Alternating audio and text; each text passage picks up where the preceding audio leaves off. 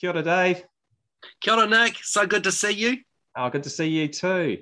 How are you and the family?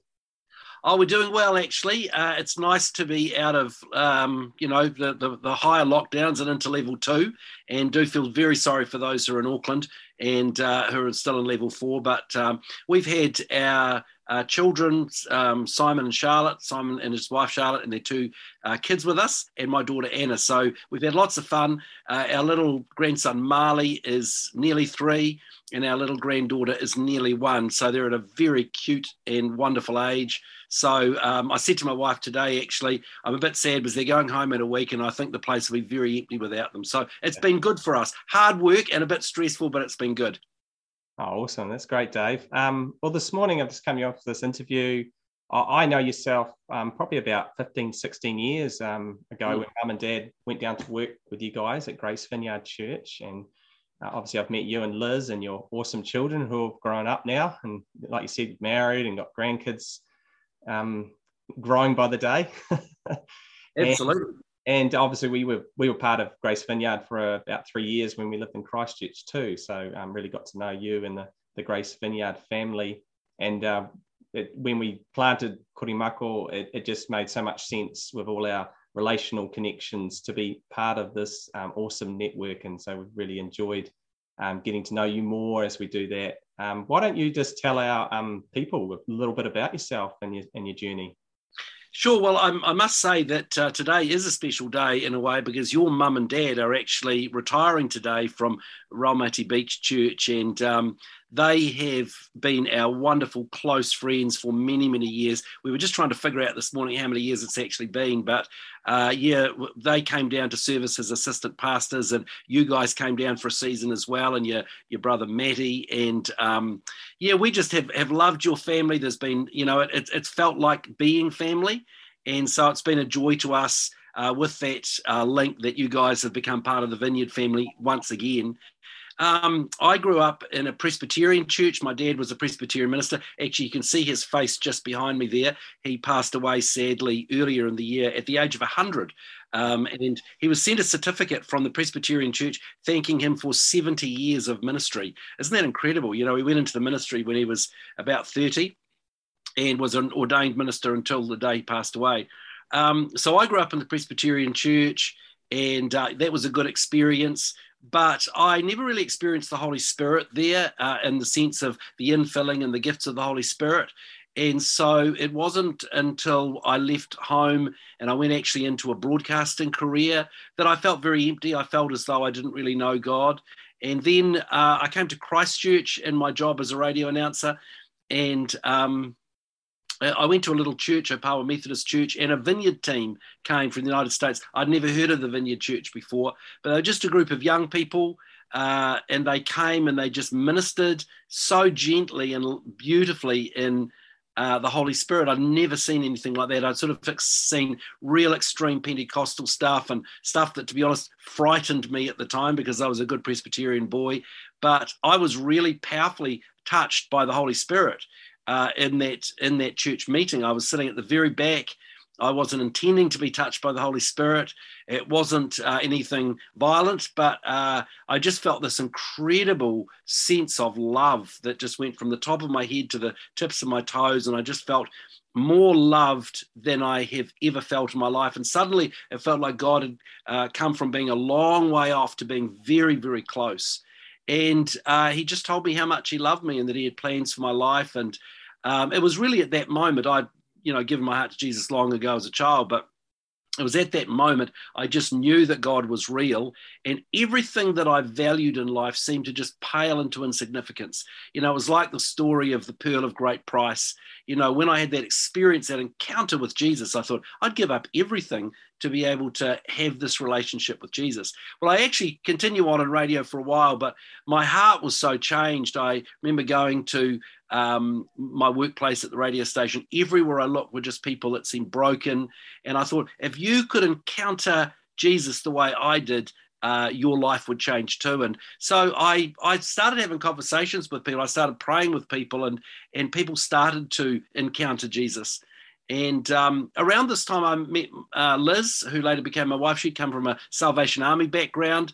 She actually was born in India and uh, lived right across the road from Mother Teresa in Calcutta. And uh, Liz's parents were very good friends of Mother Teresa. Uh, Mother Teresa actually held uh, Liz in her arms when she was a little child, so that's her claim to fame. Uh, we met um, around the time I was about 2021, and she really, uh, you know, was experiencing great things in the Holy Spirit as well. And so we got married, and we just, um, you know, I was very much still working in radio. My wife was a dental assistant, but we had home groups, and in those home groups, we loved to just invite the presence of God, and we just saw a lot of people getting changed and helped. And it just through a whole process of things, uh, we just felt God strongly lead us to plant a church. And so we did back in 1999. We had three children at that stage. Uh, our youngest was Josh, he was only a few weeks old. And uh, we planted in a little school at the foot of the Cashmere Hills and um, it was incredible. On the first day, we had in the morning we had 150 people come, and at night we had 100 people that come. So we were just sort of like, wow, you know.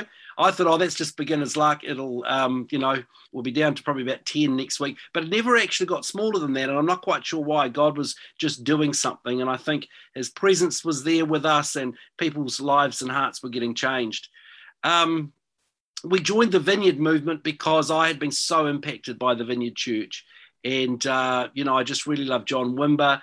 Um, if you haven't heard of John Wimber, you need to Google him and find out he's a, an amazing guy. And basically, the distinctives of the vineyard are that we're a very relaxed type of church. Like I always say, it's a, it's a come as you are church. Um, you know, uh, to me, there are sort of extremes of churches, and not, none of them are bad. Uh, some are sort of really full on Pentecostal, where they're swinging from the chandeliers, and I actually enjoy swinging from the chandeliers. Um, well, not tech, not not literally swinging from chandeliers, but I enjoy a bit of fun. I'd grown up at the other extreme, very conservative Presbyterian, but I guess uh, the vineyard was somewhere in between. It was. Uh, I worked in radio for a long time, and um, you know, I just sort of thought, what would a church be like that would attract people like this and who are asking really deep spiritual questions and wanting to know about Jesus, but sometimes the culture, either the wild culture or the really traditional culture, just puts them off. They walk in and they think, wow, I don't belong here. So we wanted to have a church where you can come in your jeans, come in your t shirt, um, not necessarily know what to do. You don't need to know how to pray or how to sing or anything. And everyone's pretty relaxed. Everyone has a coffee, and people can grow coming to know Jesus. So we planted in 1999. We've been going for nearly 23 years. And just uh, a couple of years ago, we became the national directors uh, of the movement. We've got about 22 churches, of which you guys are one of our good, strong churches. And so that's just a little Reader's Digest version of how we began.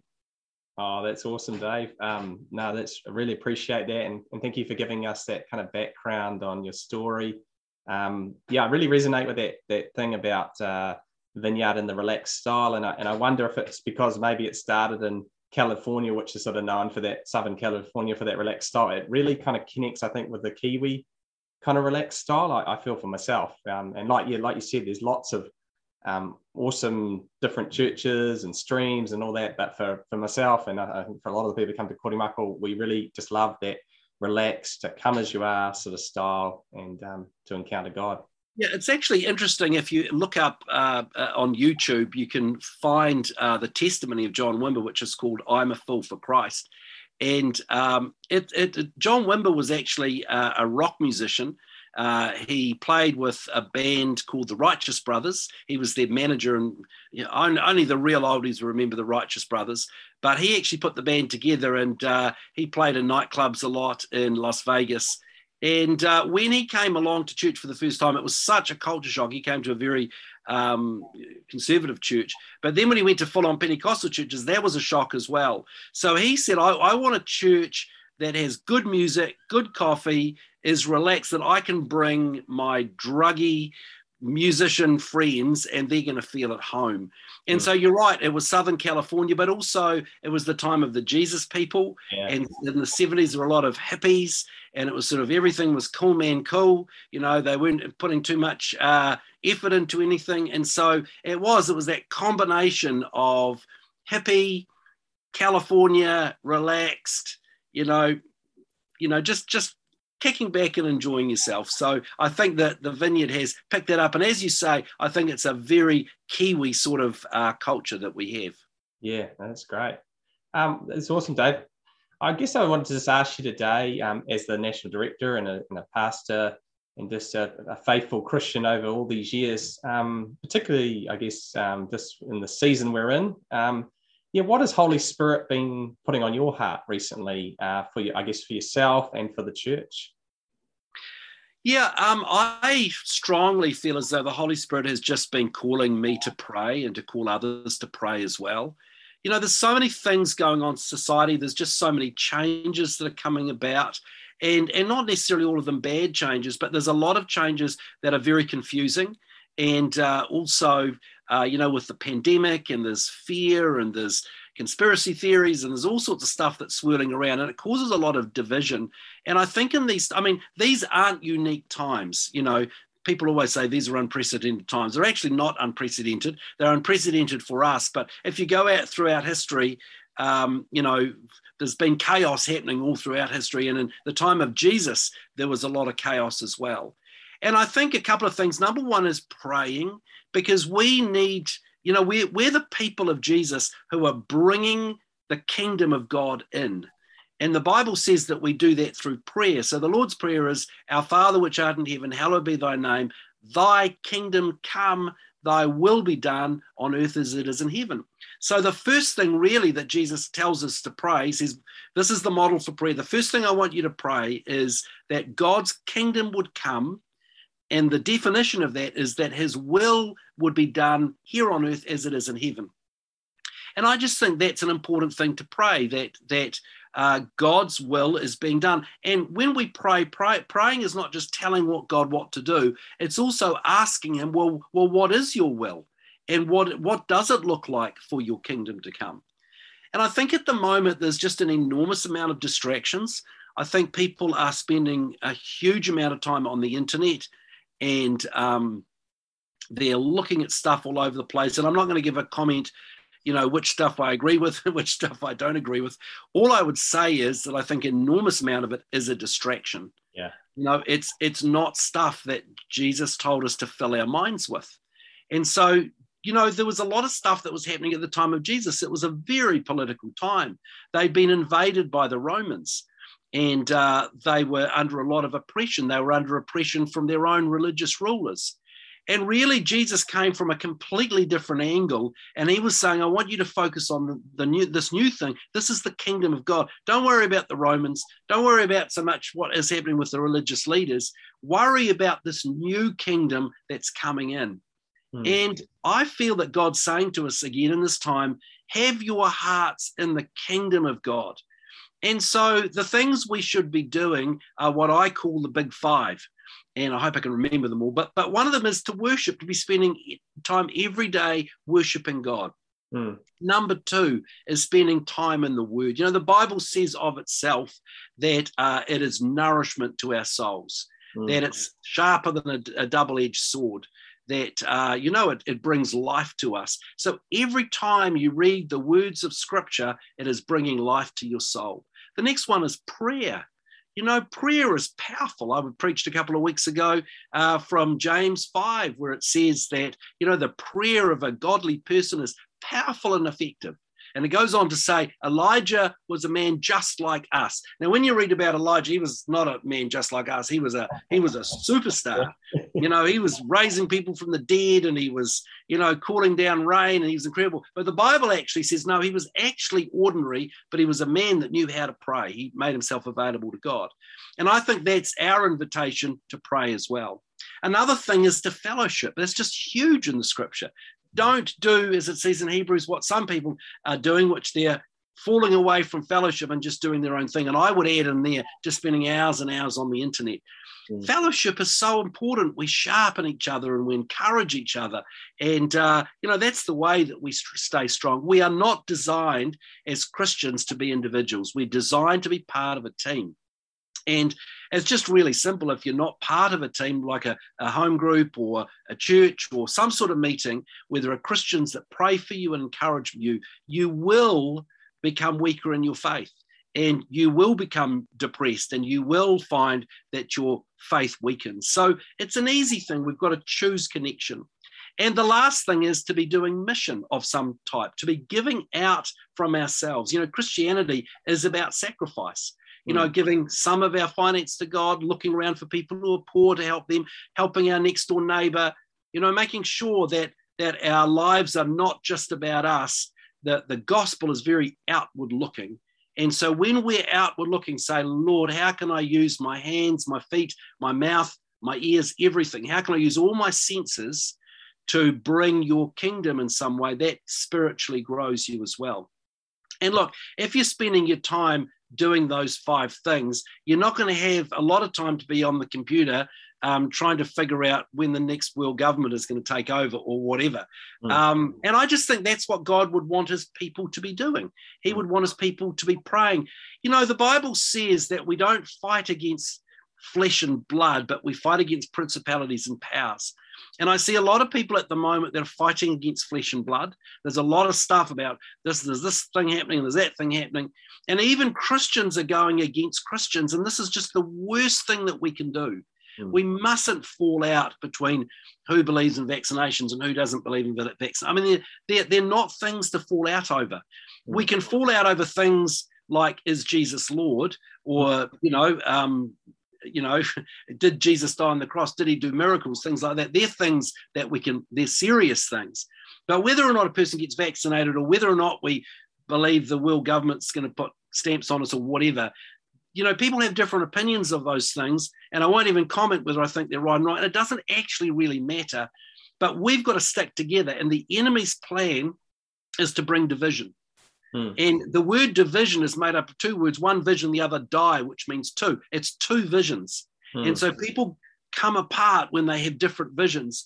And as Christians, we should have one vision, and that's to follow Jesus and to love each other passionately as brothers and sisters. So we we we just have to you know we can have differences of opinion, opinion on different things and we can say you know what you know whether you get vaccinated or whether you don't get vaccinated whether you believe in this or that or something else it doesn't really matter because you are my brother, you are my sister. I love you and care for you passionately. And those things are not salvation issues. And even if they were, I still ought to be loving people passionately because the Bible says, love your enemies. Hmm. People who hate us, people who, who hate Christians, people that want to destroy us. The Bible says to love them and do good to those those people. So I think uh, we've got a lot of things that we can be doing in this season. And look, to be honest, I'm I'm actually really excited about the season. Um, I'm getting the occasional letter that says, you know, you're a terrible leader, and you know, how come you've closed down the church and you're just bowing down to the government and blah blah blah. And you know, if you're a good Christian and a strong leader and you had courage, you'd uh, keep the church open. But what they don't realize is that I don't feel that we're being held back at all because we're just we're reaching more people than we've ever reached before. You know, people have been locked down, um, so they do go on their computers and they do watch TV and they're all over the place. And we're getting hundreds of letters over the last year from people saying, I've never been to church before, or I, you know, um, it's fallen away from God and I love your program. And, and um, people tuning in from all over the place people have actually started giving us money from people around the country. So I can't get to a church, but I believe, um, you know, I feel like your church is our church, so I'd like to start supporting you. Not that, yeah, yeah. Um, we have actually had, this is bizarre, we've had two families that have moved from other parts of the country to come down to Christchurch just to come to our church because they saw us online. Isn't that an incredible thing? We actually, um, we've got a deaf community, as you know, at Grace. And so we decided early on that all of our programs would have sign language. And so when we do that, we put it, it just goes out everywhere on the internet. And we're also on Shine TV at midday on Sundays. And uh, so lots of um, deaf people have been tuning in. And we've had lots of people say, I'd never heard. Did you know that the deaf community is the largest unreached people group, group on the planet? People don't reach out to them very, very much, which is just an oversight. So we've been getting all these letters from people saying, Thank you so much for being able to bring the gospel to us. you know, people are saying their children who are deaf, you know, haven't been able to go to church. Nobody sort of cared about their kids. And they're saying our kids are starting to wish all our kids' programs we do have got sign language as well. So one of the families that's moved down from Wellington uh, sent us a video of their little eight-year-old girl who's deaf singing, signing to the songs that have come from our church, and um, opening her heart to Jesus. And so they've moved their whole family down to be with us. So I'm not I'm not vaguely depressed that we're locked down, and uh, so I sort of uh, you know there are obviously things that we can't do, but I felt God said at the very beginning, look for the opportunities in this season. Mm. You know, we, we, we don't we can't just think to ourselves, oh, God only works when things are working as normal. When things aren't working as normal, I think God's in there. Like God's put the country on pause, well, He's put the world on pause. And so we've got to look around and say, well, what are the opportunities in the season? If we can't do this, then what can we do? And look, it's opened up a whole new arena of things that we've started to do that people are coming to know Jesus. Do you know in our first week of this lockdown, when we went into level four, we had probably nearly three times as many people tuning into us online as we would get on an average Sunday where people actually attend. And that was just views. So it probably meant all their families were watching as well. So it'll be the same with you guys and churches all, excuse me, over the country. Um, so, yeah, I'm actually rejoicing. God is not held back by lockdowns. Uh, you know, He's Lord and He's in control, and I feel excited about what's going on. Oh, that's fantastic, Dave. Um, I think just um, just to come to, a close, I, I, I just realised we li- we're living in, like you said, complex. There's a complexity to being a Christian in this age, and uh, as a parent, um, you know, I think there's a lot of people who are worried. Um, just it's, it's, it, to be a Christian in this age has become, I guess, a bit more of a complex thing. Um, is there any kind of words of encouragement or, or just thoughts you'd like to add to that? Like, how do we, as Christians, hold on to Jesus? Um, as parents, you know, I, I know there's a lot of parents with their kids in secular schools and state schools, or they've got um, other things going on that they're worrying about the the changes in our society. Like, how do we how do we as Christians just hold on to Jesus and look after our children and raise them well, you know, in this season? Do you have any thoughts or any kind of yeah, definitely. And look, once again, this is not unusual for history. It's unusual for us in our history here because it's been a reasonably Christian society and that sort of thing. But we're just going through what it's like to be a Christian in a Muslim country or what it was like in the times of Jesus to be a Christian in a Jewish um, society. And so, what we've got to do is, is what they did, and that is to make sure that we as parents are the chief people that are inputting into our kids. And so we must be having devotions and we must be talking to our kids about our values and, and teaching them to read the Bible and giving them memory verses. This is the way we grew up. And so the, the word of God is in their hearts. You know, unfortunately, uh, most kids spend more time at school than they do with their parents. Uh, and it definitely a not, a lot more time than they would spend at, at church and Sunday school. Um, so we've got to be very uh, focused on what we're teaching. And I think we've got to prepare our kids for the world, we've got to prepare our kids for uh, schools, and I think we've got to stick together as well. And uh, I think it's one of the things that's really important. Um, and I can say this because I'm not the pastor of your church, but uh, I just think it's so important to get into the habit of going to church regularly. Mm. Um, and I'm not, it doesn't, to no advantage to me to say that, but I think that when you get your kids into the habit of going regularly to church, it becomes the same thing as brushing their teeth or putting on their seatbelt. They will do it for the rest of their lives. Whereas if you just go spasmodically, if it's once every six weeks, your kids will not end up in this culture. They won't end up by having faith and going to church because they haven't seen it as being a high enough priority in your life as a parent. So it won't be a high enough priority in theirs.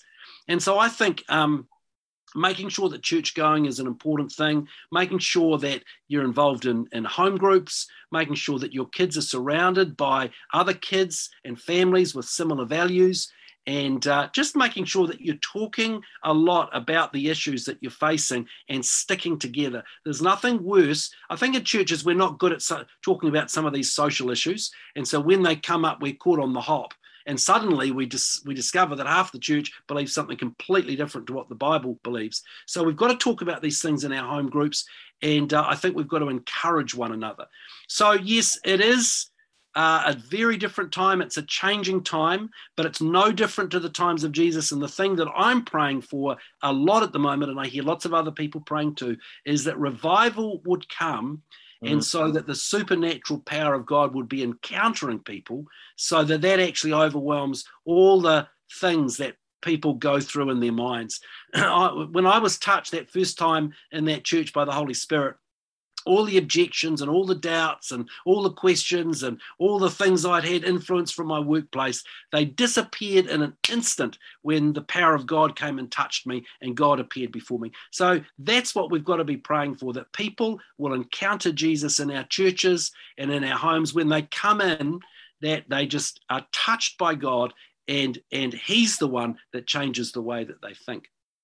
Oh, that's fantastic. Thank you, Dave really appreciate um, your time and just you sharing us some of your wisdom and what God's been putting on your hearts. I just wonder if, if you don't mind, um, would you play, pray for our Korimako whānau um, today? Just uh, absolutely. Yeah, that'd be, that'd be love to do that. Love to do that. Father, I just thank you for this precious fellowship, Korimako Vineyard, and uh, Nick and Amy and their leaders. Thank you, Lord, that you have done amazing things already in this precious church.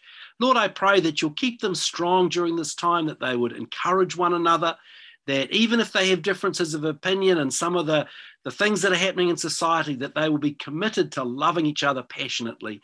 That, Lord, that they would be so committed to you and advancing your kingdom that they become a bright, shining light in Palmerston North and all the areas around, and that you would do mighty things through them.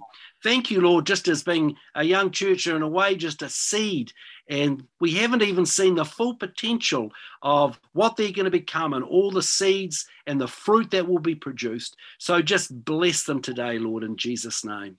Amen. Amen. Hey, thank you so much, Dave. I hope you you have a really blessed and uh, awesome day. And um, I just appreciate you, yeah, coming on and doing this for us. And we look forward to having you in person sometime. Oh, I can't wait! I can't wait. And really love you guys, you and Amy. You do a wonderful job. And yeah, I can't wait to come and see you. So bless you. Thank you for the opportunity.